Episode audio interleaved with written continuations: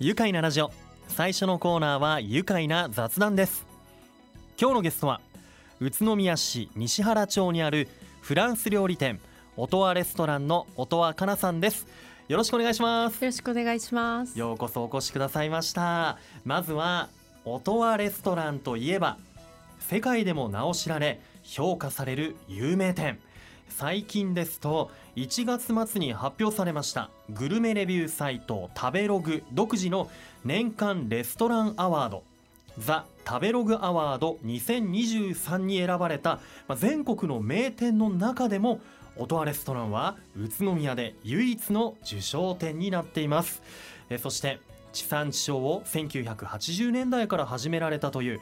先駆者的な音羽和則シェフのお店。現在料理長を務めるのは長男のはじめさん。マネージャーを務めるのは次男のそうさん。そして音羽レストランでウェディングや、今話題になっている JR 宇都宮駅東口の宇都宮テラスの中にオープンしたオーベルジュ音羽。焼き菓子やお惣菜のお店にもいらっしゃいます。長女のかなさんです。まあね今までこの番組にはお父様の、えー、音羽和則さんそしてはじめさんにもご出演いただきましたね、えー今日はこうしてかなさんにお会いできて嬉しいです。改めてよろしくお願いします。よろしくお願いいたします。さてここからが本題なんですがラジオの前のあなたはホテルレストランの世界的組織ルレーシャトーという組織ご存知でしょうか？えーこの組織は世界的な権威を誇る580のホテルレストラン世界中の580のホテルレストランが加盟していて世界各地の自然や歴史を反映した食文化を守る取り組みをえ進めているフランス・パリに本部がある組織となっています、えそして昨年末ですよ、えーちょうどね音羽レストランが食べログアワード2023に選ばれる頃なんですが、えー、かなさんはこの世界的組織ルレーシャトーの執行委員会メンバーに日本の会員として初めて選ばれたということでかなさんおめでとうございます。ありがとうございます。いやーまずはご自身が選ばれた時のお気持ちいかがでしたでしょうか？最初メールで連絡が来たんですが、まあ、画面を何度も食い入りながら見て、うん。は？っていう驚きしかなかったです最初は。はいなるほど。もうえまさか自分がみたいな思いもね当時はあったんでしょうかね。そうですうねん。理解するのに少し時間がいりました。ああそうでしたか、で任期は今年の1月からの5年間ということなんですがもうねかなさん自身もびっくりされたということでしたけれどもお父様和則さんをはじめご家族の反応はいかがでしたか？もちろん同じようにえーっていう、うん。もう兄たちのまさにこの表現と、うん。えーあとはやはり夫にも驚かれましたし、えあとは実際にもうもう完全に受ける気満々でしたけれども、はいあのえ。どうやって子育てと両方とも成り立たせるんだろうっていうちょっと一末の不安も感じながらでしたが、はい、子育てママもですもんね、はい。今お子さんおいくつぐらいなんですか？えー上は小今度小学校3年生下はもうすぐで3歳になります。ああ、はい。そうですか、はい。ね子育てママ。ねかなさんもね本当こうもう今世界を股にかけている子育てママというね ことなんですけれどもね。まあ突然ねこうお知らせが来るっていうこの想定外だったみたいなお話もありましたけど事前に何かこう話とかってなかったんですか？事前に、まあ、今思い起こしてみると、うん。あの時にお話ししたちょっと面接みたいなあの時の立ち話から、はい。一気にその後12週間の間にことが進んでですね突然メールがポンと来て、うーん。一緒にやらないかいっていう感じのメールが来たのを覚えております。うんなので想定外すぎてただただ驚きでしたけれども、うん。はい、そうなんですね。あのー、11月に去年の、えーイタリアベネチアで開かれた総会で、えーフランスのローラン・ガルディニエさんが新会長に選ばれてそれに伴って8人の執行委員会メンバーが選ばれましたそこに音羽かなさんが入ってらっしゃってで音羽さんはアジア・オセアニア担当副会長に就任ということでこれ実質アジア代表になりますよね。あのーそのね音羽かなさんはこうアジア代表としてどのようなことをこう取り組んでいかれるのでしょうか？はいあのまあ、アジア代表あのようなイメージのタイトルは確かについているんですが、はい、あの全世界のこのルレシャ島の,、うん、あの580件伴う全世界の組織自体のこれからの,、あの方向性であったり、まあ、今今現在の大きな課題だったり、うん、えー、まあ、トラブルを解消するための次の一歩をどうしていくかっていうところを決める、うん、まあ、ミーティングに実際に参加させていただいております。なるほど。何かこう会社役員みたいなね感じですよね。はい。えー、世界580件そして日本国内には19件の、まあ、加盟メンバーがいらっしゃってその大きな組織の方向性をこう決めていらっしゃるということでね、あのー、先月2月には早速イギリスで初の執行委員が、えー、開かれたということですがいかがでしたか？はい、もう私も何を想定していいのかわからない状態で伺いましたけれども、はい、まずは本当にあの日々のこう息子たちとのカオスな生活から飛行機を一本乗ってたどり着く、あの国際色豊かな仕事環境と、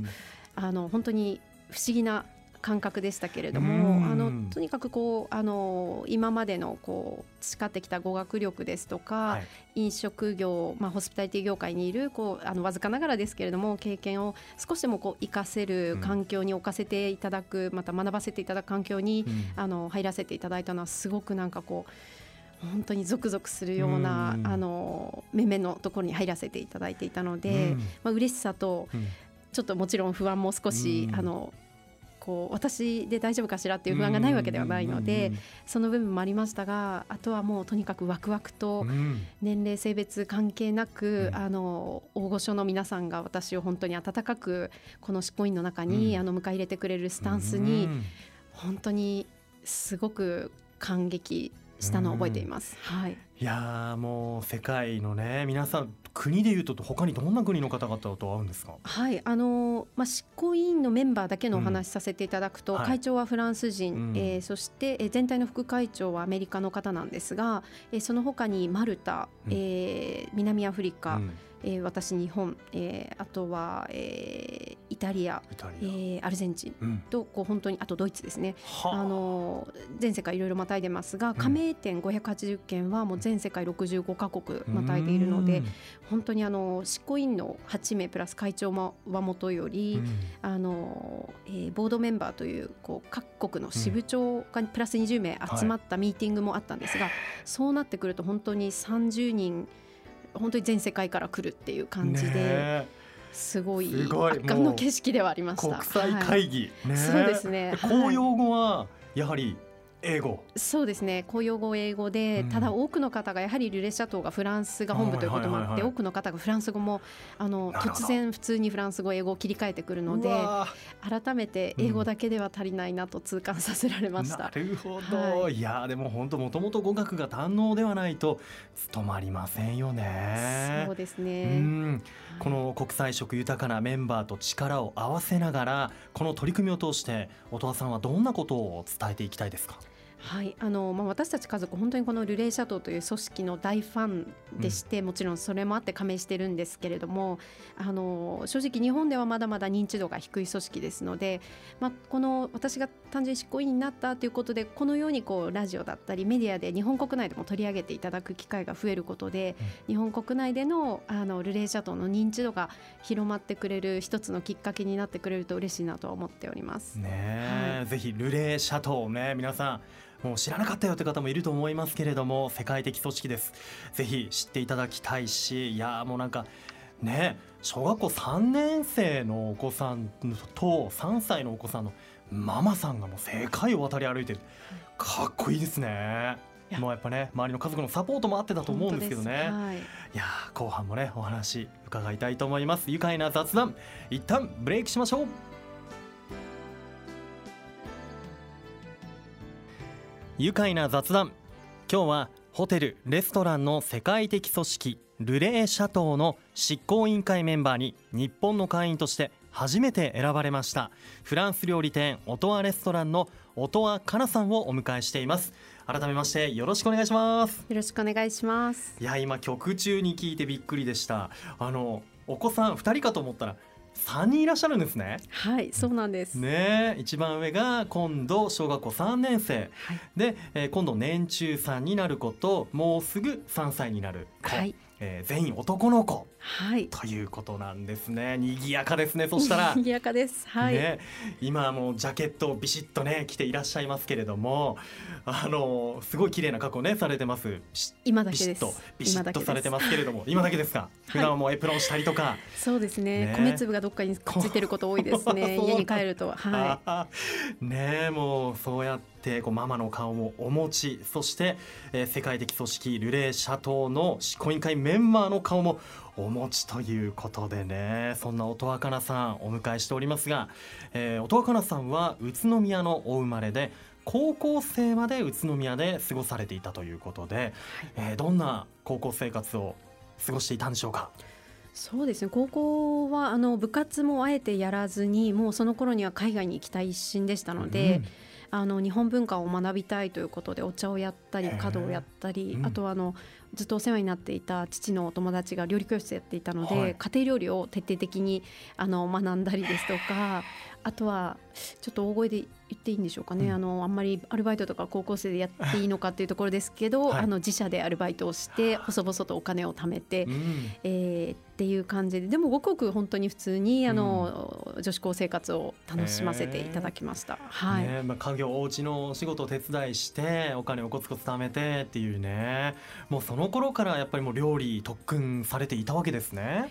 でもあの料理になりたいっていう意味の料理の特訓というよりは、うん、一人でこの後両親のもと離れて生きていけるようにっていうイメージと、あと言葉抜きでも誰かとコミュニケーション取ろうと思ったら私には料理ぐらいしかなかったので、あの料理通してお友達増えたらいいなっていうのもありましたし、はい、いやでもねその頃から将来はこのまあ飲食業をこうやりたいなというふうに考えていらっしゃったんですね。そうですね。あのとにかく小さい頃から食べることはとにかく大好きでしたし、うん、あのまあ、食いしん坊も,、もうこういう業界で生まれ育っていることもあって食いしん坊でしたので、はい、何らか食べ物の仕事には就きたい。もしくは、うん、えー、サービス業をに勤めることであのなんか本当に美味しかったよありがとうとか、うん、あのそういうお声をいただいている両親を見て育っているのであ、うん、すごい大変そうですけど素敵な仕事だなっていう、うん、あのざっくりとそんな印象を持っていたので、はい。ね、お父様の背中を見て育って、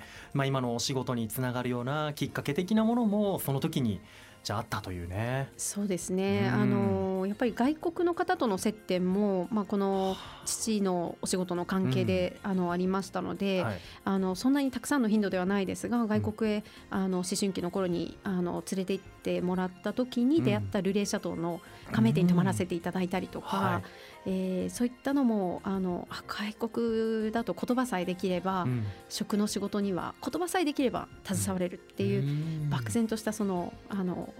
発想で行ってしまいました、うん、なるほど、はい、ね、もう高校生の時からもう留学海外に出るんだっていうねこう決意を持っていらっしゃって高校卒業後はイギリスに留学をされました。もうこれも自分でもう決めてイギリスに行こうっていうふうに思ったわけですもんね。あそうですね、あのまずフラン本来であればフランス語かなとも思っていたんですが、はい、やっぱり全世界どこでも行けるっていう発想でいくとイギリ英語なのかなと思い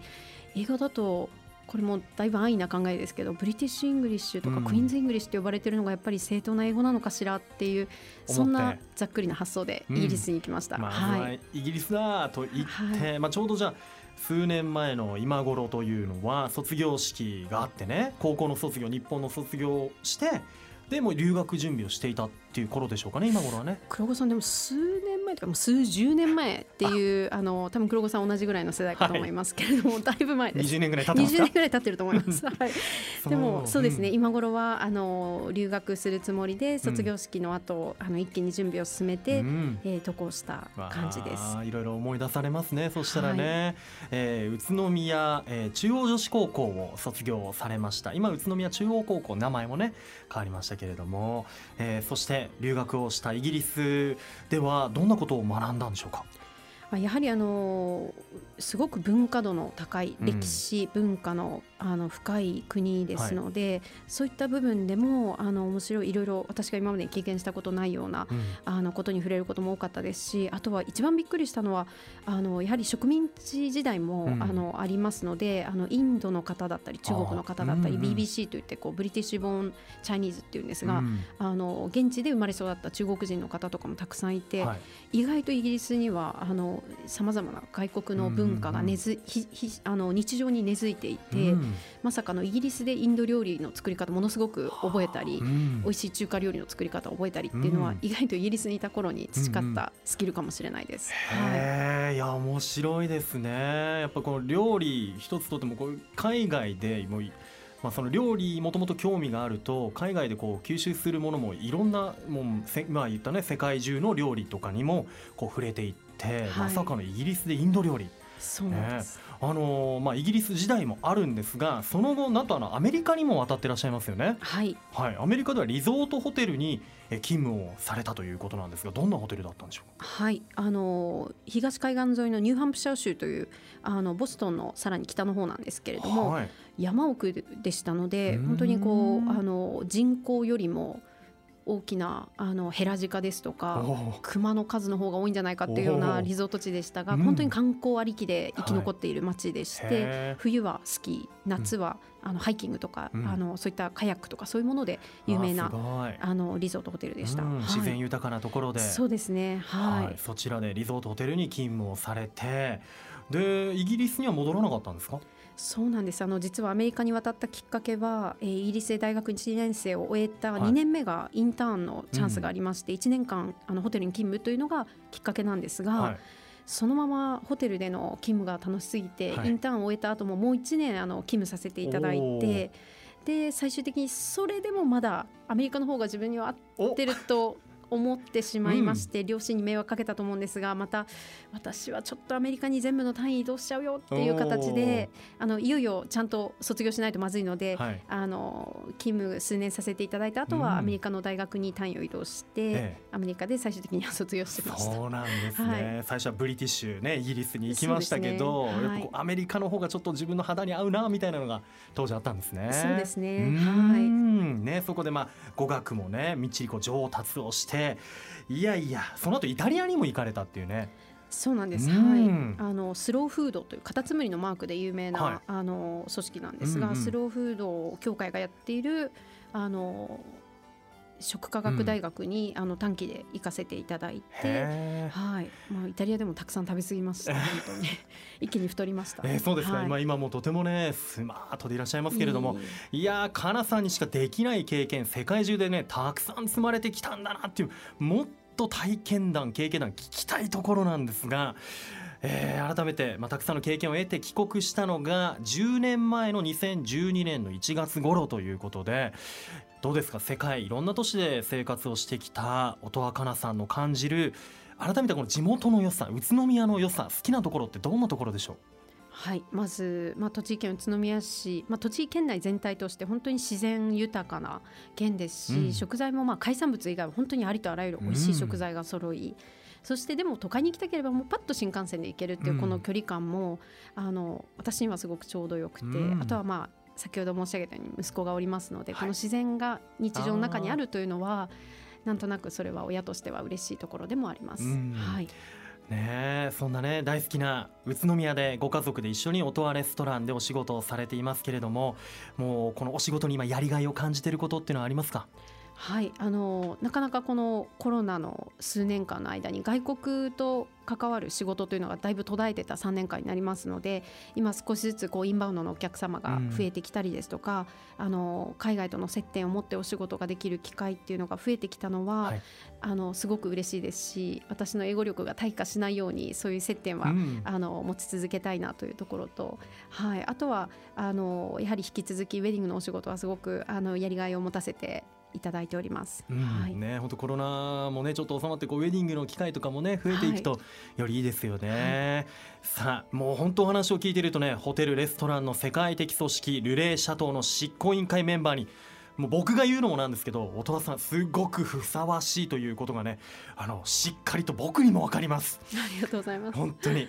えーね、宇都宮にいながらも世界的組織のアジア代表として活躍する。そしてもう働くママとしてもね活躍している音羽香奈さんの今後の目標チャレンジしたいことをぜひここで最後に教えてくださいはい。まあ、あのもちろん引き続き家族と一緒にレストランを盛り上げたいっていうところもありますし、えー、せっかくのこの今回の就任を機にルレーシャトーの認知度向上もありますし、うん、一個人としては英語できるからってこう生ぬるい感覚でいたんですがあフランス語ってやっぱりできないと難しいのかなとあのフレンチのお店やっているということもありますし、あのできるだけこの就任期間中の、はい5年っていうと長すぎだろって言われそうですけど、うんうん、あの学びたいと思います。はい、いやもう日々学ぶぞというね学びもあるというところでいやこれからもねご活躍あの応援してます頑張ってください。ありがとうございます。えそれではこのワードで最後一緒に締めましょう。いきますよ。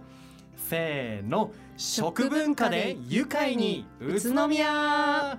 愉快な雑談今日のゲストはホテルレストランの世界的組織ルレーシャトーの執行委員会メンバーに日本の会員として初めて選ばれました。フランス料理店オトワレストランの音羽かなさんでした。ありがとうございました。ありがとうございました。住めば愉快だ。宇都宮